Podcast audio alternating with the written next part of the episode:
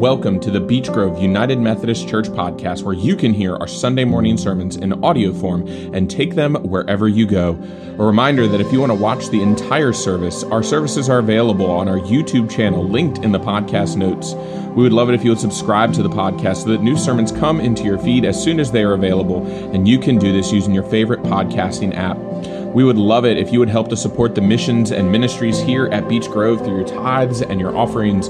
A donation link is also linked in the notes below. And lastly, find us on Facebook and Instagram to follow along with all the fun things happening at Beech Grove, whether you live in Suffolk, Virginia or not. We hope you enjoyed this week's message, and please don't forget to share it with others.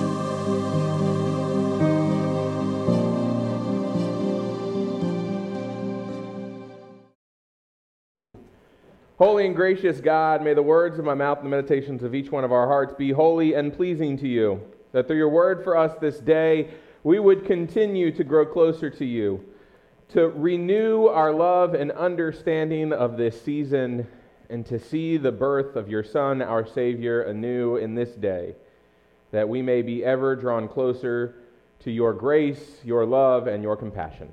For it's in his name we pray. Amen. Amen. So, love is the final week of Advent. As I mentioned, this is the final week of Advent. We will celebrate Christmas and or Christmas Eve and Christmas this evening. It's kind of an awkward way for the season to happen because today's not actually Christmas. We're not actually celebrating Christmas yet. Tomorrow is the first day of Christmas, and so we're here on this fourth Sunday of Advent celebrating love. Believe it or not, I had a lot of trouble with this sermon. And you may be thinking to yourself, but Pastor, you preach about love like every week. It seems like every week you preach about love. How is it difficult when the theme of your sermon is actually love? Friends, I feel like I have run out of words. I feel like I've run out of words this year. We are here on December the 24th, and there are no more words in my mind. The amount of words I have written and preached this year seem just insurmountable. So buckle up. Here we go for a 40 minute long sermon, friend. No, I'm kidding. It just feels so weird to be thoughtless, especially when we are thinking about love, especially when I'm preaching about love. Again, because it just feels so embedded as a part of who we are and who we are meant to be. So I'm not sure why it feels so difficult to write this sermon about reclaiming love. Right? As I do with every scripture, I, or as I do with every sermon, I read the scripture and then I, I listen for what God is trying to tell me. Except this time I read the scripture and listened, and then read the scripture again and listened, and then read the scripture again and listened, and God's voice just felt kind of absent. Nothing was ringing any grand bells about reclaiming love. And I think it is because it felt all too familiar. It felt like preaching love had just become something that I do, something that's always happening. And then I turn on the news or I see something happen in our community, something that doesn't feel very loving and it breaks my heart. I somewhat started to think that I was like the prophets of the Hebrew scriptures, like I was Isaiah, Jeremiah, Daniel, Elijah, Samuel. I felt like these prophets who continue to preach the word of God each and every week, just hoping in some way, shape, or form that, that God's message will break through to a world in need and never quite seen the fruits of God's kingdom here. This lack of love, this lack of hope, this lack of peace, this lack of joy that pervades our society, that fills the world around us. It just seems like God's message of love continues to fail to break through. That even in walking, even in seeing the birth of our Savior, even in knowing the story of what happens, still feels like we miss the mark. Right, we've been talking about this idea of reclaiming Advent, reclaiming these themes of Advent. We started with hope. We started with this idea that this, that this hope that we have feels like some long lost desire that we have. Right, a gift given by God. But rather than finding the hope of God, we instead use God's hope this message of the second coming to numb ourselves to everything that's happening around us.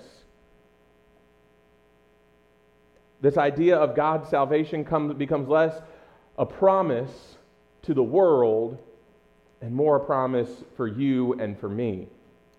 And so we sought to reclaim hope as a promise that keeps us alert to God's will, to what God is calling us to do. Right? We do not seek the second coming, but we are assured in its promise, and its promise transforms us on a daily basis. And then we looked at peace. Seeing peace as this idea of power and control over everything and all things around us. Right? The peace, it sought order in the midst of chaos. But we found that true peace in God's Spirit works amid the chaos for God's order. When the power of this peace takes over, it looks unfamiliar and it turns the tables because it does not seek the same power that we think it needs to seek. And then last week we looked at joy. Right? We, we, we focus on this joy in our lives that is measured by our achievements, by the goals that we reach, by some fleeting event that gives us this momentary feeling of joy. In contrast to God's joy and comfort, that much like peace does not come does not come in and immediately solve all of our problems, but it sits and it comforts us it's found in the humility of Christ. It's not based on our external circumstances, but it's based on what is right here in our hearts. And now we approach this last week, this last message. It's like God's final message for us. We only have uh, a, a, our, the hours of Advent are numbered. At midnight, it will be Christmas. Christ will be born. And the work of preparation that we have done in this season will end because now it will be time to learn from Christ. Now it will be time for action. But, friends, I struggle to reclaim love. I know it seems a little heretical. Don't worry, your pastor's not afraid to admit when he's a heretic. I struggle because sometimes I just feel like we have so misunderstood the purpose and promise of God's love. I feel like we misuse and abuse it. We use it for our own gains, our own advantages. We try to make it conditional. We try to make it performative. We try and make it what it is not. And in doing so, we miss this message of the gospel right here in front of us today. Right, this is the thing about love. There is no new message. It is the same love that it has been for thousands and thousands and thousands of years. It is the same love that God created us in. It is the same love that God called Israel in. It is the same love that Jesus is born into. It is the same love that Jesus died for us for. It is the same love that we are called to carry with us today. And the ultimate message of the gospel is that God's love is for a world that misunderstands it, that misuses it, that abuses it, that has distorted that love. And yet God still loves us unconditionally, undeservedly. Right, the thing I love about celebrating Christmas in 2024, really, I would have enjoyed celebrating Christmas in like the year 50, for this idea. We know the story. We know what happens. Right? It's so weird because in, in, in Christmas and Easter, we try and place ourselves in this situation of thinking, well, well, what did the disciples feel? What did the people who went through the events actually do? And see, the cool thing is we can play that game because we already know what happens. Right? We know that Jesus is born in a manger, in a stable, not in a hospital not with some great and fantastic nurses and doctors who can care for Jesus. Not with the abundance of family surrounding him. No, Jesus has Mary, Joseph, some strange shepherds off the street, and for the love of all that is good, a little boy who continues to drum into existence. Somebody get him a, a dampening pad.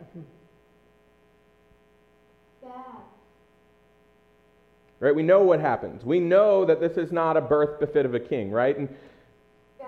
the thing is, is that as we look at the story in our present time, we still yearn for the same thing the Israelites yearned for. We want this great and magnanimous king who comes to conquer everything. We want this Alexander the Great, this Julius Caesar who's going to come in with strength and power destroy our enemies and get rid of them so that we can take control. So that when we say God is almighty, we can truly believe it. And yet, the almightiness of God is not measured in the number of nations we have conquered. God's almightiness is not measured in the number of armies we destroy. God's almightiness is not measured in those whom we assert our power over, God's almightiness comes in the lowliness of a woman chosen not for her power and rank, but chosen for her meekness and humility. Right here in this fourth Sunday of Advent, as we look at love, we approach the story of Mary right? Everybody always thinks that the third Sunday, the, the pink candle, it's the candle of Mary. That's why we talk about Mary. No, we talk about Mary on the fourth Sunday. Because Mary becomes this great example of love for us. Right? Mary, probably the earliest preacher of the gospel, right here in Luke 1. We have the gospel proclaimed. Right? We had two scriptures for us this morning. We had the one that Barbara so beautifully read for us, where we learned of this great birth, where the angel Gabriel comes to Mary and says, You are going to have a child. And Mary's like, Well, hold on there. Let's, let's walk through a couple of things before I agree to this, okay?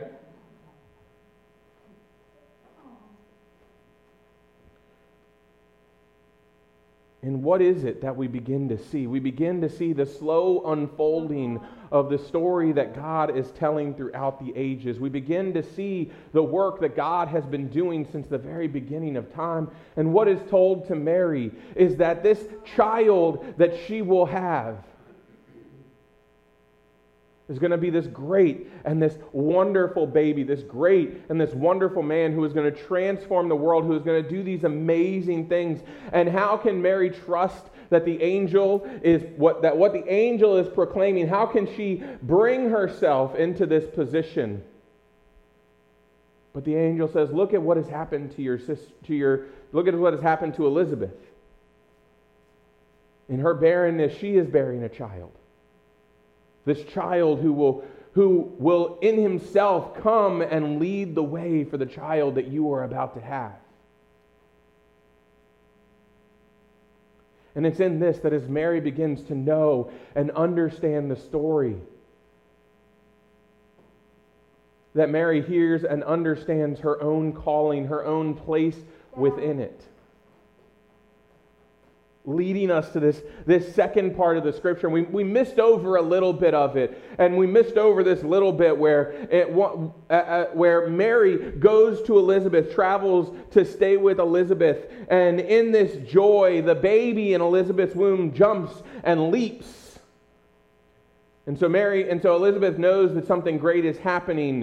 And Elizabeth proclaims this to Mary. And then on the, and then on the heels of that, Mary praises God. Seeing the true fruits of the journey that she is on, of what she has agreed with Gabriel to be a part of.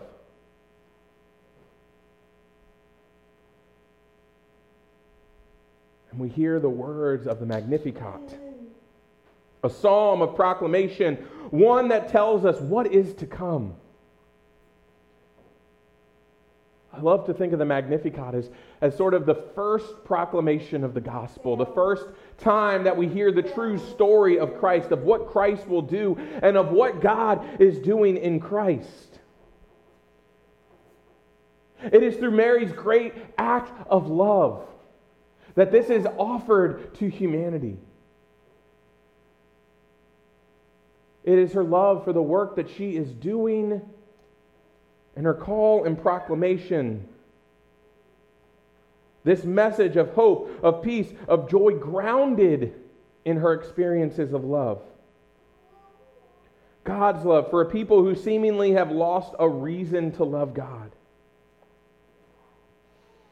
Right? We hear Mary's proclamation. He has shown strength with his arms. He has scattered the proud in their thoughts, in the thoughts of their hearts. He has brought down the powerful from their thrones, lifted up the lowly. He has filled the hungry with good things, sent the rich away empty. He has helped his servant Israel in remembrance of his mercy, according to the promise he made to his ancestors, to Abraham and to his descendants forever. Right, this act of reverence that Mary places this, uh, this understanding in, this, this place she has with God, this love that she has for God, wholly submitting everything that her child will do to God's work in the world. And then we see who this baby boy will become. Right? It must seem difficult to live up to this image that your mother proclaims before you're even born. You think Mary told him, this is, this is what you're going to do? You're going to go and do all of these things. You're going to be great and you're going to be wonderful and you're going to transform the world. Yeah. Not through power, but through love.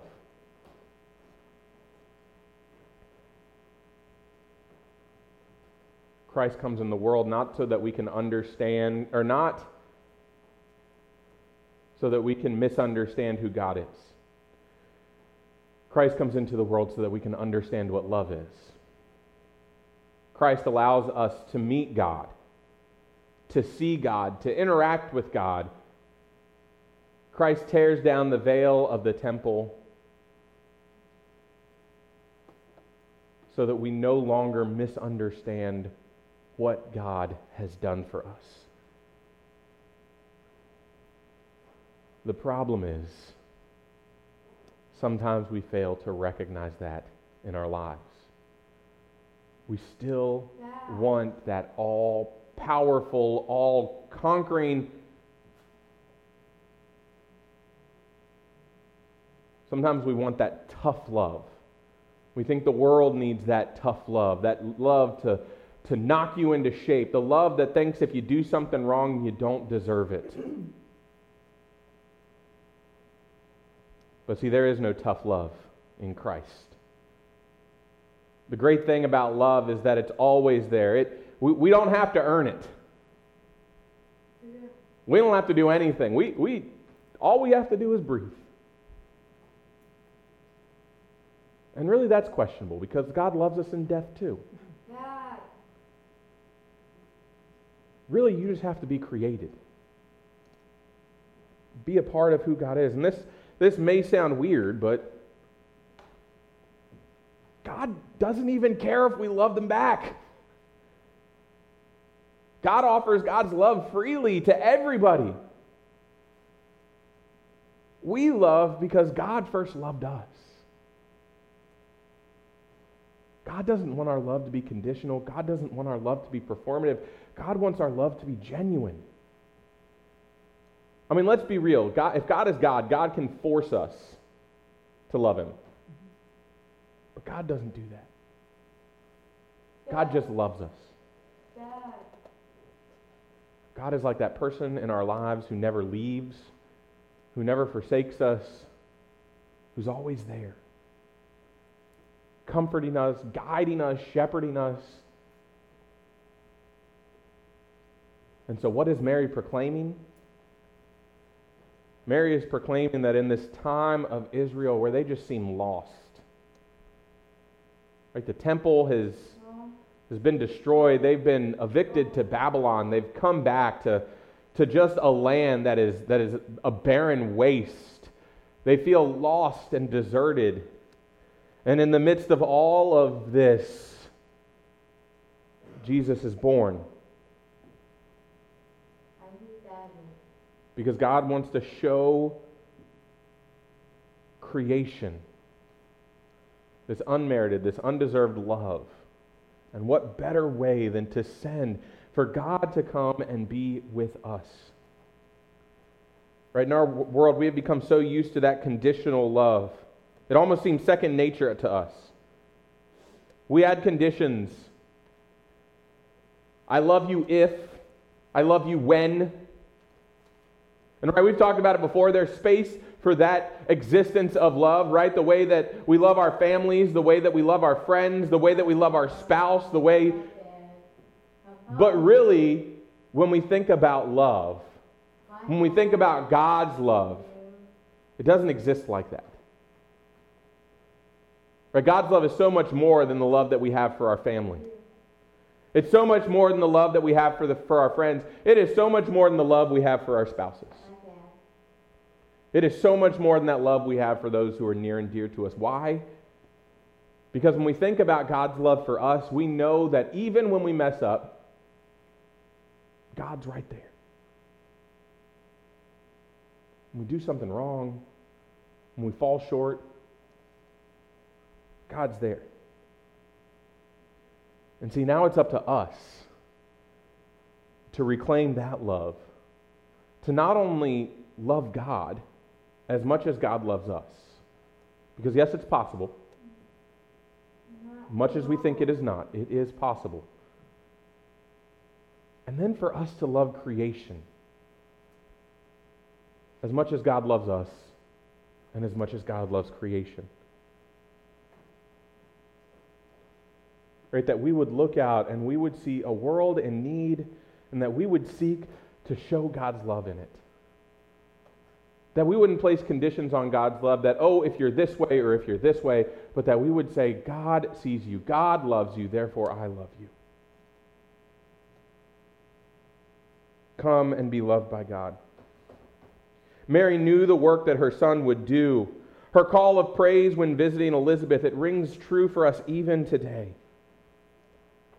And this is the message that we hold on to. This praise of Mary becomes our praise as we approach these final waning hours of, of Advent and move ourselves into Christmas. We transition into a time of Christ's presence with us, of God's presence with us, being reminded of the love that God has for us and seeking to share it with others. Amen. Amen. And now let us